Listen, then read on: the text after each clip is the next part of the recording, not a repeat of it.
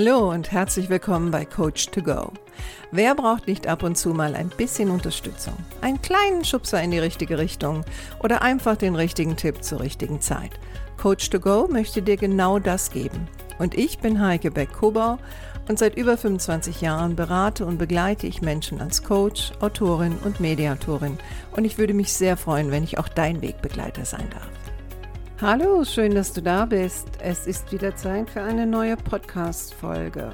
Wie immer inspiriert durch meine letzte Woche oder die letzten beiden Wochen. Und heute möchte ich über Denkfehler sprechen, die unser Miteinander besonders auf der Arbeit erschweren. Also ich habe in letzter Zeit ähm, relativ viele Seminare gegeben und auch relativ viele Coachings gemacht. Und da ich ja spezialisiert bin, auf der einen Seite im Thema Führung, aber auf der anderen Seite auch auch ganz stark im Bereich Konflikte unterwegs bin, schildern mir Menschen natürlich äh, ganz oft Situationen, unter denen sie leiden oder über die sie sich ärgern ähm, und so weiter und so fort. Und ich habe so die Angewohnheit, in, gerade in Seminaren den Leuten auch die Möglichkeit zu geben, am Anfang ein, zwei Fragen auf eine Metaplankarte zu schreiben und ich beantworte die dann im Laufe des Tages. Und meistens geht es immer darum, dass die von mir wissen wollen, wie sie andere ändern können. Manchmal auch darum, was sie selbst ändern können, aber eigentlich meistens mit dem Ziel, dass der andere sich ändern soll.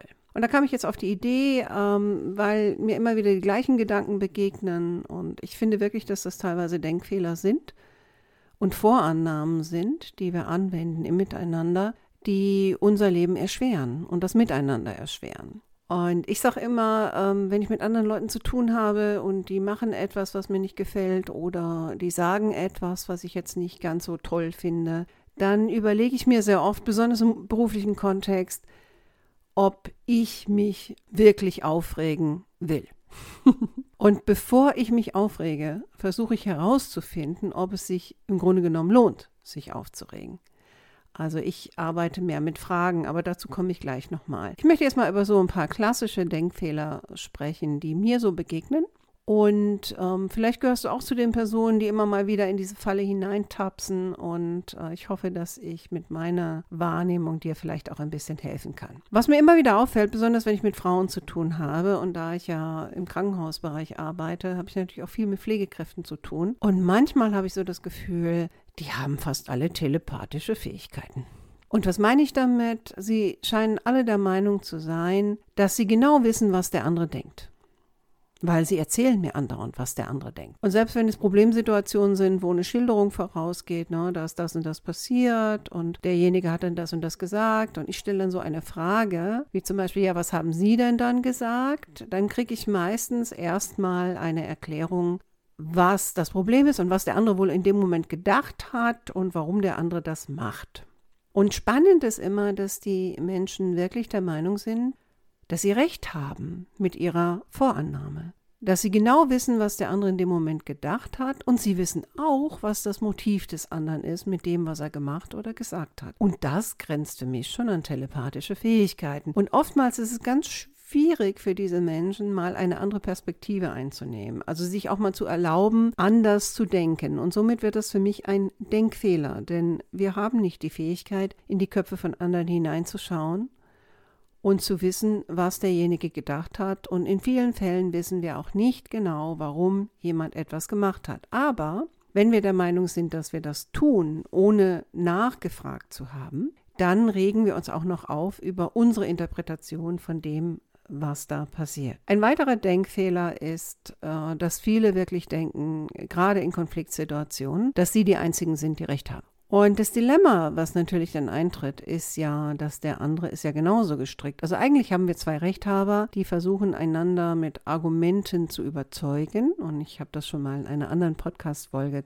gesagt. Überzeugen heißt ja nichts anderes als, der andere soll erkennen, dass ich mit meiner Meinung Recht habe und der andere soll dann nachgeben oder soll sein Verhalten oder seine Meinung ändern. Und wenn eine Frau das macht, dann wäre es natürlich auch noch ganz schön, wenn der andere jetzt auch nicht sauer darüber ist oder nicht verletzt ist und extrem, also im Extremfall, vielleicht sogar sich noch bedankt, dass er total auf dem falschen Dampfer war. Und du merkst vielleicht an der Art und Weise, wie ich das auch gerade sage, das passiert meistens so nicht, weil Du gibst ja wahrscheinlich auch nicht gerne nach und möchtest auch nicht hören, dass du Unrecht hast. Aber witzigerweise denken wir immer, wir haben Recht und der andere nicht. Und wenn der andere jetzt zum Beispiel nicht nachgibt, dann begehen wir oft den Denkfehler zu glauben, dass dann der andere gerne eine Erklärung haben möchte. Und dazu habe ich ja eine Podcast-Folge gemacht. Wir haben die Vorannahme, dass ähm, die Erklärung dazu führen wird, dass der andere einsieht, worum es geht. Und bei ungefragten Erklärungen ist das Problem halt einfach, dass der andere halt nicht danach gefragt hat. Heißt, der hört dir vielleicht in dem Moment auch gar nicht so zu. Auf jeden Fall hat er nicht von dir verlangt, dass du eine Erklärung gibst, ja, und insofern ist da auch ein Denkfehler zu denken, dass diese Erklärung jetzt hilfreich sein wird. Von daher wäre es besser, erstmal nachzufragen, ob der andere an einer Erklärung interessiert ist, weil du kannst dir dann auch ziemlich viel Zeit sparen. Und wenn du jemand bist, der so die Tendenz hat, ähm, immer gleich in einen Erklärungsmodus zu gehen, Ne? Was ja auch durchaus passieren kann, also ich habe das zum Beispiel immer wieder, wenn ich dann Leuten eine Frage stelle zu, einem, zu einer Situation, um noch mehr Informationen zu erfahren, wie sie reagiert haben, dann fangen die auch gleich an, mir die Welt zu erklären. Und im professionellen Sinne höre ich mir das natürlich an und erfahre dann auch ein bisschen mehr über diese Person. Aber als Mensch, jetzt so ganz privat, bin ich manchmal sehr genervt von diesen ungefragten Erklärungen. Ne? Und auch gleichzeitig erstaunt, dass der andere tatsächlich davon ausgeht, dass ich Interesse habe an dieser Erklärung. Was in den meisten Fällen im Normalalltag einfach nicht so ist. Ein weiterer Denkfehler, der mir begegnet, ist, dass Menschen irgendwie anscheinend so die Idee haben, dass sich im Grunde genommen alles um sie dreht. Und was ich damit meine, ist, dass wenn sie im Alltagsalltag oder von mir aus auch im Privaten, aber bleiben wir mal bei der Arbeit, ähm, wenn sie auf der Arbeit sind und jemand anders sagt oder macht irgendetwas, dass das immer gleich was mit ihnen zu tun hat. Also das ist, ne, besonders wenn sie sich aufregen, dass äh, der andere das dann extra gemacht hat, um sie zu ärgern oder ihnen eine reinzudrücken oder sie damit zu verletzen. Und gleichzeitig sind das aber Menschen, also die, ne, die denken, ähm, sie wären damit gemeint, sind aber auch gleichzeitig Menschen, die teilweise überhaupt nicht darüber nachdenken, wie ihre Reaktion und ihr Verhalten auf den anderen wirkt und dass der andere sich vielleicht auch angegriffen fühlen könnte Nein, die versichern mir dann sehr oft sogar, nein, das ist, äh, nein, der andere fühlt sich ganz bestimmt nicht angegriffen, weil ich das ja auch nicht so gemeint habe. Aber dem anderen vielleicht diese Kulanz auch zu zeigen und zu sagen, vielleicht meint der andere das ja auch nicht so mir gegenüber. Nee, da, da sind sie dann wieder in dem Rechthabermodus. Sie wissen, was der andere denkt, was der andere damit bezweckt und dass sie selbst persönlich gemeint sind. Ein weiterer Denkfehler, der mir einfällt, ist auch so das Thema, ähm, wenn es um Veränderung geht, dass die meisten Menschen, mit denen ich zu tun habe, der Meinung sind, ähm, dass sie so bleiben sollten, wie sie sind und dass die anderen sich verändern müssen. Und dass sie auch das Recht haben, von den anderen zu verlangen, dass sie sich verändern müssen. Und wenn du schon in solchen Situationen warst, dann weißt du sicherlich, es ist ziemlich nervig, wenn Kollegen einem erzählen wollen, wie man sich zu verändern hat. Es ist schlimm genug, wenn man das in der Partnerschaft hat. Aber auf der Arbeit, wenn alle der Meinung sind, sie hätten das Recht, einem zu sagen, was man zu tun und zu lassen hat, das kann schon sehr nervig sein und im Extremfall kann das einen auch sehr wütend machen. Also denk auch mal darüber nach, äh, bevor du loslegst und jemand anderem sagt, was er zu tun hat. Ist das deine Rolle in dem Moment? Hast du das Recht, das zu tun? Und frag dich vielleicht auch mal, was ist eigentlich dein Motiv? Machst du das, damit es dem anderen besser geht oder machst du das nicht vielleicht auch, damit es dir besser geht? Ja, weil wenn der andere sich verändern soll, dann hat es ja oft damit zu tun, dass wir dann glauben, dass es uns besser geht. Zum Beispiel auf der Arbeit. Und dass wir dann besser arbeiten können und leichter arbeiten können. Also, und da sind wir auch wieder bei dem Thema, es geht wieder nur um uns und nicht um den anderen. Was mir auch oft begegnet, ist so diese Haltung, und der Gedanke, die anderen müssen mich retten. Also ich bin das Opfer und der andere ist dafür verantwortlich, dass ich gerettet werde. Ne? Und das begegnet mir zum Beispiel auch sehr stark in der Pflege.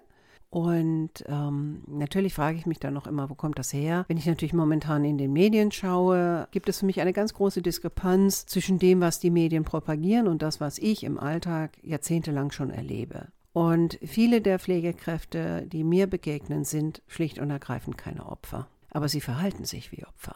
Und ihr Umfeld, also, ne, also jetzt die breite Gesellschaft und so weiter, gerade momentan, füttert natürlich auch da rein. Sicherlich gibt es Bereiche, die haben ähm, sehr viel Arbeit und, und die sind, stehen unter einer großen Belastung. Aber es gibt auch genügend andere Bereiche, da ist das nicht so. Es gibt nicht überall Personalmangel und nicht überall ist die Arbeit unglaublich schwer oder unglaublich kompliziert. Und trotzdem begegnet mir immer wieder diese Haltung, wir sind Opfer und die anderen müssen uns retten. Also ob das jetzt die Verwaltung ist oder ob das die Ärzte sind oder die Gesellschaft als solches.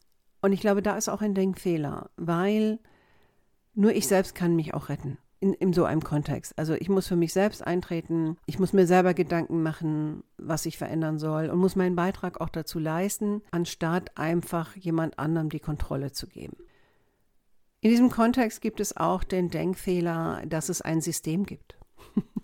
Das begegnet mir immer wieder. Also so die Aussage, äh, ah, dieses, dieses äh, Krankenhaus ist unmenschlich oder das System ist unmenschlich. Und wenn ich dann immer frage, wer ist denn das Krankenhaus oder wer ist denn das System, dann haben die eigentlich im Grunde genommen keine Antwort. Ne? Und für mich ist ein Krankenhaus eine Ansammlung von Backsteinen, die aufeinander getürmt sind und da arbeiten eine ganze Menge Leute. Und ein System steht und fällt mit den Leuten, die drin sind. Also ein System kann im Grunde genommen nicht verantwortlich sein, weil das sind äh, Regeln und Kontexte, die wurden von Menschen entwickelt und sie werden auch von Menschen umgesetzt. Aber viele machen den Denkfehler, vom System zu sprechen, anstatt spezifisch andere zu benennen also wenn ich schon der Meinung bin, dass etwas unmenschlich ist, dann benenne bitte, wer ist unmenschlich. Denn Backsteine können nicht unmenschlich sein und ein System kann auch nicht unmenschlich sein. Nur der Mensch, der drin ist und irgendwelche Regeln aufstellt und Regeln umsetzt, das ist derjenige, der unmenschlich ist. Also auch da wieder so ein Denkfehler zu entpersonalisieren. Damit kommt man natürlich nicht allzu weit. Und es führt auch eher wieder dazu, ähm, sich hilfloser zu fühlen, weil wir das nicht direkt beschreiben können. Und wenn ich ein System verantwortlich mache, dann bin ich ja auch mehr oder weniger Opfer, nicht? Also dann, dann kann ich auch nichts tun. Und ich glaube, da, da ist auch schon der nächste Denkfehler, weil natürlich bestehen solche Arbeitskontexte und die Menschen, die da drin arbeiten, bestehen ja nicht nur aus, aus Opfern oder passiv-aggressiven oder was weiß ich, sondern da sind ja durchaus auch andere Menschen unterwegs. Und was mir da immer wieder begegnet, ist zum Beispiel auch der Denkfehler, dass Jammerer wirklich was verändern wollen. Also dass Jammern ein Zeichen dafür ist, dass jemand was verändern will. Und ich sage nach Jahrzehnten in dieser Materie, meistens ist Jammern gar kein Zeichen dafür, dass jemand etwas ändern möchte, sondern Jammern ist eher ein Zeichen dafür, dass jemand ein Bild von sich hat, ähm, dass er vielleicht ein Kritiker ist und dass er auf Dinge aufmerksam macht. Und ich höre dann auch immer mal wieder so Sätze, ach, ich lasse das mit mir nicht machen, aber gleichzeitig machen die gar nichts anderes außer jammern.